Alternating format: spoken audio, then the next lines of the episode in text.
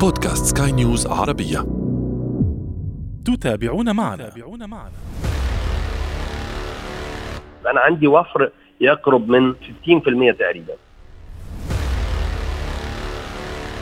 لو أنت عندك 400 ألف سيارة تم تحويلهم يجب أن يكون لديك 400 محطة لتمويل غاز منظومة الغاز تتكون من تنك الغاز اللي موجود في الشنطة إلى منظم الضغط الخاص بالغاز. هناك الشركات المختصة بتركيب هذه المنظومات تقوم بمراعاة كل هذه الخصائص الخاصة بالبيئة محركات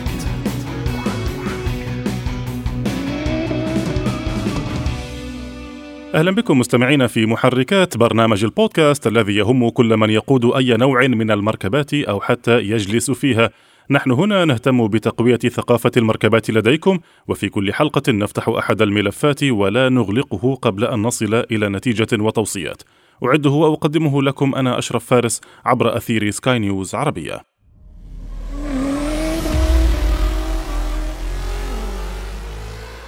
كثيرا ما نسمع عن محركات تعمل بالغاز أو LPG فما مميزاتها وهل هي عملية فعلا للسائق والبيئة محركات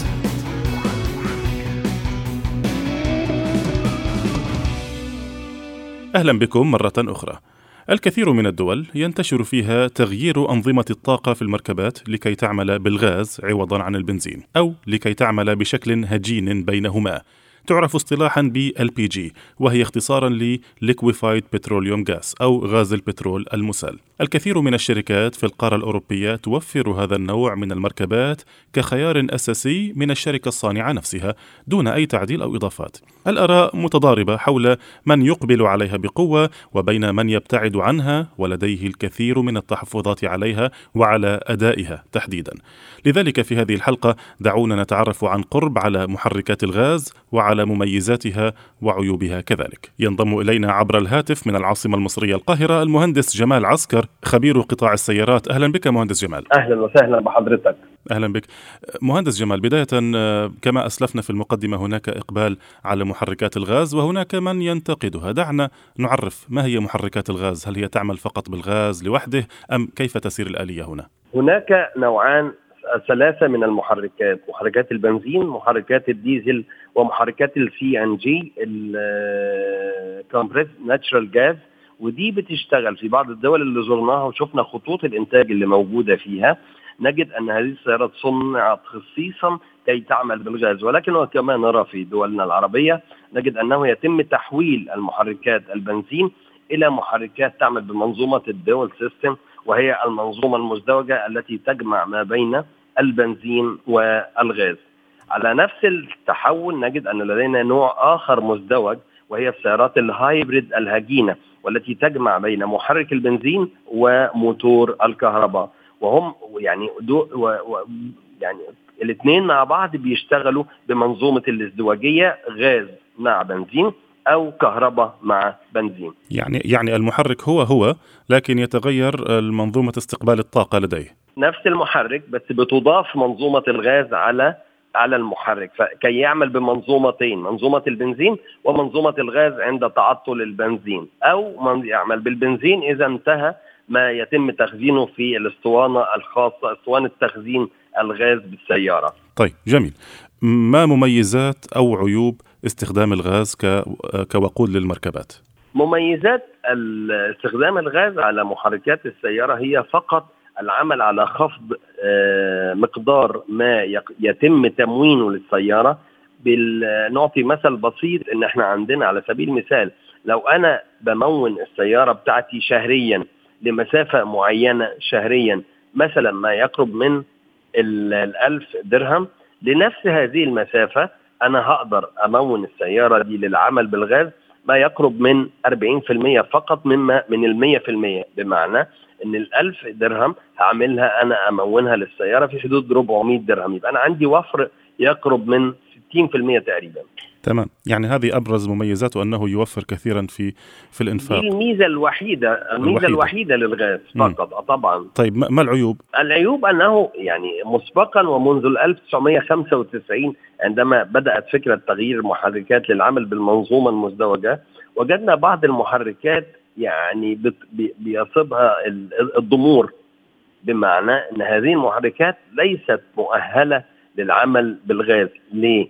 عندنا البنزين عندنا درجاته أو ال octane number أو يعني رقم الكفاءة أو القيمة الحرارية ال calorific value للبنزين اللي هو octane 80 octane 92 octane 95 نجد في الغاز ال octane بيعادل تقريبا ما يقرب من 120 فهنا تلاقي فيه فرق حدود 25 وحدة حرارية عنه عن البنزين الأكثر كفاءة الخالي من الخالي من الشوائب والعيوب اللي هو البنزين 95 ده بيعتبر انظف بنزين موجود. فده القيمة الحرارية بتاعته أو ال octane number 95 نجد أن الغاز رقم ال octane number عنده 120 ففي فرق 25 وحدة حرارية. ال 25 وحدة الحرارية دول كتير جدا على المحركات. لو أن المحركات غير مؤهلة للعمل بالغاز بيصيبها الضمور. على سبيل المثال نتكلم إن إحنا عندنا هنا في في منظومة في منظومة الغاز بيكون حامي جدا على العربية. والآن لأن الشركات يعني أقسام البحث والتطوير تعمل بشكل كبير جدا للعمل على يعني للعمل على زيادة استخدام الغاز خاصة في الدول التي يتوفر لديها حقول غاز بشكل كبير جدا. ولكن الفائدة العظمى للغاز تكمن في استخدامه في عالم الصناعة لأن استخدامه في عالم الصناعة الربحية الخاصة به تقريبا تقترب من 14 ضعف لو أنا بشتغل بيه على السيارات. يبقى إحنا عندنا عالم الصناعة الأول للغاز عندنا الشبكة القومية للغاز والتي تقوم بتموين البيوت ومنظومات العمل في البيوت بمنظومة الغاز الطبيعي. بعد كده بنتكلم على منظومة تحويل السيارات للعمل بالغاز. م. فلو أن هذه الفكرة جيدة أو فكرة مميزة كنا هنجد كل سيارات العالم تتجه للعمل بمنظومة الغاز. ولكن هناك دول يعني مش كتيرة جدا اللي تشتغل فيه. لو حضرتك تابعت مؤتمر البيئة 22 أبريل الماضي يوم المناخ العالمي والاجتماع الذي تم بين جو بايدن الرئيس الأمريكي و40 leader على مستوى العالم. م. كانوا يتحدثون عن الاحتباس الحراري وزيادة درجة حرارة الأرض. كانوا يتحدثون عن زيادة نسب الانبعاثات الكربونية الموجودة في الجو الانبعاثات الكربونية السامة. ولذا اقترحت بعض الدول الانتهاء من موضوع البنزين والسولار والغاز. والاتجاه سريعا إلى السيارات الكهربية والسيارات الهايبرد على نحو من الاستحياء يعني نعم. لأن كل دول العالم الآن تتجه نحو السيارات الكهربائيه يعني هو هو الملاحظ لدي هنا حلقتنا عن الغاز حتى نوضح لمن يريد شراء نعم. سيارة فيها غاز أو يعني بعض الشركات تعطيك ثلاث خيارات من شراء نفس السيارة نعم. نفس المركبة دون نعم. ذكر أسماء نفس المركبة موجود نعم. منها ديزل موجود نعم. منها بنزين موجود منها غاز نعم. البعض يقوم بالتحويل البعض يقوم بتحويل السيارة أصلا إلى غاز هذا أنت تحدثت نعم. عن هذا التحويل لكن لم نتحدث عن عن كيفية هذا التحويل يعني هل أنا بإمكاني فقط الذهاب إلى أي فني صيانة أي ميكانيكي وأقول له أضيف لي تنك غاز على السيارة وهل ستصبح السيارة مؤهلة لا لذلك؟ لا بالطبع لا بالطبع غلط لا إحنا عندنا شركات مؤهلة لهذه لعمل هذه المنظومات زرنا دول كثيرة جدا وشفنا خطوط إنتاج المحركات لازم يبقى المستمع الكريم عارف إن يتم صناعة المحركات في كل دول العالم على ما يعرف بعلم الميتالورجيا أو علم سبائك المعادن، علم سبائك المعادن يدرس بداية ال internal combustion engine محركات الاحتراق الداخلي وطريقة عملها. ولذا يتم حساب درجة الحرارة المتولدة نتيجة للانفجار الذي يحدث داخل المحركات نتيجة للبنزين 80 أو 92 أو 95 أو الغاز 120 calorific value أو قيمة حرارية. فلذا يتم تصميم هذه المحركات على مثل هذه درجات حرارة مرتفعة بشكل كبير جدا كي تلائم هذا الاستخدام. ورأينا في بعض الدول أن هناك سيارات يتم تصنيع محركاتها فقط للعمل بالغاز دون استخدام البنزين نهائيا أي أنها تعمل بمنظومة واحدة فقط هي منظومة الغاز. ولكن يجب أن تتوفر بنية تحتية أو ما يعرف بالانفراستراكشر والتي تعني وجود عدد من المحطات من المحطات يكفي لتموين هذه السيارات. رقم اثنين دايما لازم نبقى عارفين في الإحصائيات الاستاتستكس اللي بتتعمل إن كل ألف سيارة يلزمها محطة لتموين الغاز. فعلى سبيل المثال لو أنت عندك 400 ألف سيارة تم تحويلهم يجب أن يكون لديك 400 محطة لتموين الغاز. ليه؟ عشان ما تقفش كتير على لا تنتظر تموين السيارات بالساعة والساعتين والثلاث ساعات هنا خطر نعم في بالي نعم. هنا خطر في بالي سؤال هل الغاز يحتل مساحة كبيرة لكي يعطيك نفس آه، مسافة المشي هل نحتاج إلى تنك غاز كبير جدا لكي آه، نسير نعم. على سبيل المثال 500 كيلو نعم عندما نتحدث عن التنكات اللي موجودة في هذه السيارات الآن نجد إن التكلفة على سبيل المثال في مصر ناخذ مصر كمثال نجد أن تكلفة تحويل السيستم بتتكلف تقريبا في حدود 10 إلى 12 ألف جنيه. هذا المبلغ مبلغ يعتبر بسيط جدا بالنسبة لتحويل هذه المنظومة ولكن نجد أن أسطوانة الفولاذ الحديد اللي موجودة داخل التانك بتاع السيارة لأن هذه السيارات لم يتم تصميمها كي تعمل بالغاز. هي مصممة للعمل بنزين ويوجد في داخل التصميم. مكان لتنك البنزين. وهنا تحتل هذه الأسطوانة تقريبا تلتين الشنطة اللي موجودة عندك في العربية. فده بيؤثر لو أنت حضرتك معاك أولاد أو كده فبيأثر على مكان الشنط خاصة في الرحلات أو خلافه. فنجد أن هذه المساحة يتم ضغطها عن طريق ما يعرف بال LPG أو LNG وهو الغاز الطبيعي المسال اللي بيبقى نسبته من حجمه لما بنضغطه لما بنضغط هذا الغاز آه، يتم نعم. تبريده إلى درجة 161 درجة مئوية تحت الصفر ليه؟ عشان يوصل يتقلص حجمه من واحد إلى 600 فتجد إن هو يمكن نقله إلى أماكن بعيدة، التانك ده مساحته تقل جدا ولكن يتم صناعة آه، محر... آه، تنكات أخرى ليست من الحديد عشان ما تاخدش المكان ده كله ولكن في تنكات من ال fiber ولكن سعر التنك ال fiber بيضاهي يعني أضعاف ثمن هذا التنك الذي تمت صناعته عن طريق الحديد الفولاذ لما نتكلم على منظومة الغاز ومنظومة العمل بتاعها نجد أن المنظومة تتكون من تنك الغاز اللي موجود في الشنطة وعليه مجموعة من صمامات الأمان الموجودة على على التانك. يتم خروج هذه هذا الغاز عن طريق مجموعة من المواسير إلى ال gas pressure regulator أو منظم الضغط الخاص بالغاز ويتم بعد ذلك ضخ هذا الغاز يعني إلى الرشاشات أو المحرك من الداخل يعني لا. نعم. هذا هذا التنك الموجود في في حقيبة السيارة أنا أرى بعض السيارات التي تأتي مجهزة من الشركة لاستقبال الغاز تستقبل الغاز في واحد من مكانين إما في مكان جانبي يشبه آه، نفس مكان آه، استقبال البنزين والبعض الشركات تقوم بفتح آه، غطاء المحرك لوضع لاستقبال الغاز مباشرة في تلك المنطقة. لكن عندما نضع التانك في الخلف في الحقيبة هذا التانك الصغير لا أعرف كم سيقطع مسافة في سيارة متوسطة صالون أربع أبواب فلنقل. يقطع مسافة آه. في حدود 250 250 كيلو متر ولو أنت حضرتك عارف هذه الأماكن أنت أين تتحرك وأين وجود هتجد على سبيل المثال مصر للمرة الثانية بتعمل application على الموبايل application عليه عدد المحطات اللي موجودة بالدولة بالكامل وأماكنها وكيفية الوصول إليها على GPS موجود على الموقع الخاص بوزارة البترول عندنا في مصر. ليه؟ عشان مستخدم السيارة يعرف هو تقريبا الكمية اللي معاه هتقدر تمشيه مسافة قد إيه ويا ترى هيوصل لمكان تموين السيارة بتاعه قبل ما يخلص ولا لأ أو ممكن يستخدم المنظومة بتاعة البنزين يشتغل عليها لغاية ما يوصل لو كمية الغاز اللي معاه ما وصلتوش إلى المكان المعين اللي إحنا بنتكلم عليه. تمام. آه، من ضمن النقاط التي لاحظتها عندما يقوم أحدهم بتركيب الغاز إلى سيارته، يعني الغاز ليس موجودا بشكل أصلي، فبالتالي تعمل السيارة بنظام هجين كما قلت أنت. آه، هناك يكون نوع من التقطيع في المشي، الكثير يلاحظ هذه لا النقطة. يعني إلى إلى هذه إلى هذه الدرجة حتى الآن في كل الدول التي تستخدم هذه المنظومة هناك شركات شهيرة جدا شركات إيطالية خلاص بقى عندها السبق في إدارة هذه المحركات بطريقة جيدة جدا. ليه؟ لأن زمان لما كنا بنحول السيارات كنا بناخد السياره بياخدها يحولها وإحنا واقفين ونمشي بيها. تقطع أو ما تقطعش أو بتاع. لا دلوقتي الآن في شروط معينة لتغيير هذه المنظومة للعمل بالغاز.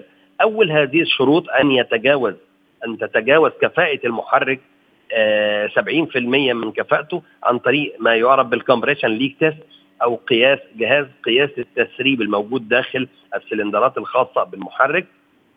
يجب ألا تكون هناك الأدخنة المتصاعدة من ماسوره العادم وهي دخنة بيضاء ناصعة أو آه، سوداء قاتمة أو بيضاء شيء شيء من الزرقه هنجد إن لما تكون الدخنة دي سوداء قاتمة هناك مشكلة كبيرة في الرشاشات الخاصة بالبنزين. لذلك الرشاشات عليها أن تقوم بتزرية البنزين عبارة عن رذاذ. ولكن عندما تتلف هذه الرشاشات نتيجة للتلف أو لسوء حالة البنزين المستخدم نجد أن هذه الرشاشات تقوم بضخ البنزين كما وكأنه يأتي من صنبور ماء.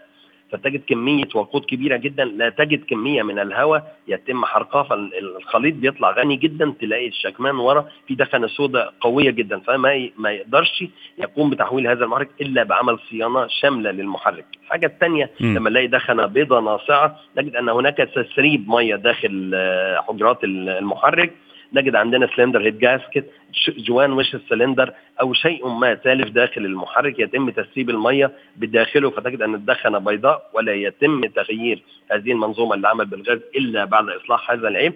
وإن والاخيره هي دخنه بيضاء بها شيء من الزرقة. نجد أن هناك تلف في سلندرات المحرك وأن المنظومة التي تعمل بالوقود والهواء مع آه مع شرارة من من شمعات الاحتراق نجد أن هناك يتم تسريب كمية كبيرة من الزيت من ال engine oil pan أو كارتيرة المحرك تدخل في الحريق فتقوم بعمل دخنة بيضاء بها شيء من الزرقة. ده نتيجة لوجود تسريب في الزيت. ولذا نقول للعميل يجب أن تذهب لعمل عمرة للمحرك بداية ثم تعود لعمل منظوم لتركيب منظومة الغاز. وهنا نجد على وجه العموم أن العديد من العملاء يشتكون من ضعف الباور أو ضعف قدرة المحرك بعد تغيير المنظومة للعمل بالغاز أي أن الكفاءة تقل تقريبا في حدود 18% عن مثيلتها وهنا نجد أن الشركات الإيطالية الحديثة الآن تقوم بأخذ ما يعرف بالباليتا الخاصة بالسيارة شهادة ميلاد السيارة بتاعتنا تاخذها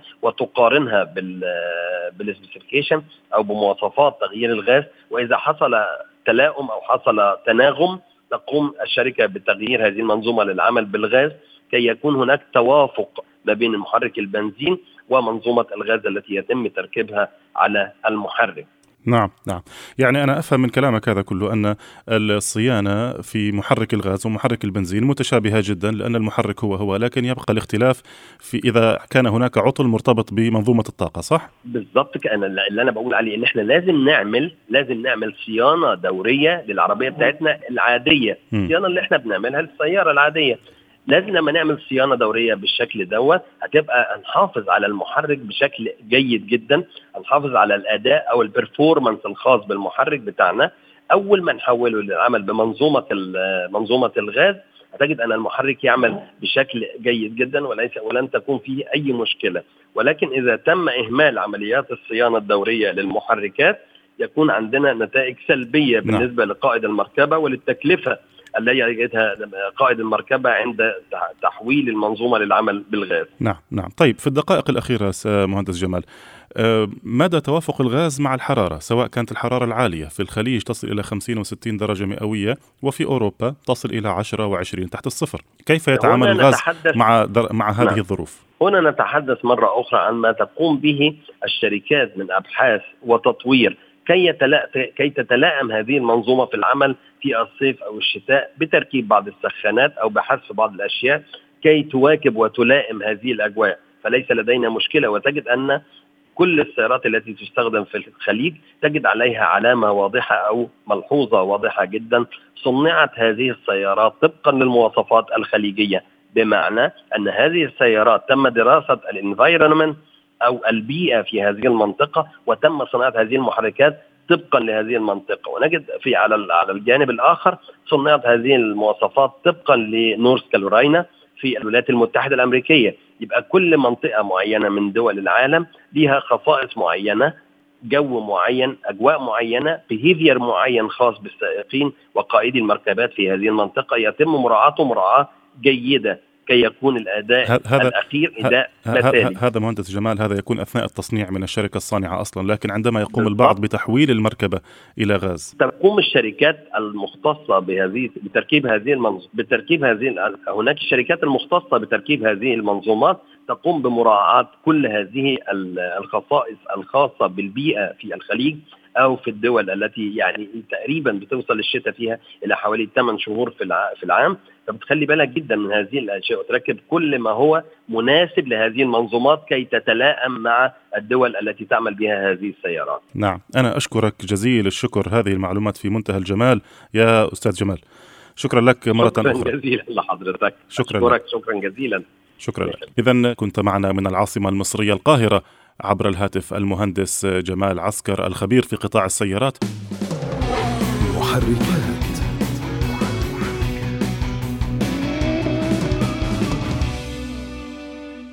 وأنتم مستمعينا الكرام إذا حاز هذا البودكاست على استحسانكم يرجى منكم إعطائه التقييم المناسب. وإذا كانت لديكم أي تعليقات أو تحسينات يسعدنا دائما أن نستقبلها سواء في رسائلكم إلينا عبر منصاتنا المختلفة أو في التعليقات أسفل هذا البودكاست. طبعا إذا كانت ميزة التعليقات متاحة في الإعداد والتقديم كنت معكم محدثكم أنا أشرف فارس. نشكركم مرة أخرى على حسن المتابعة. دمتم دائما وأبدا. في أمان الله. مع السلامة. محركات.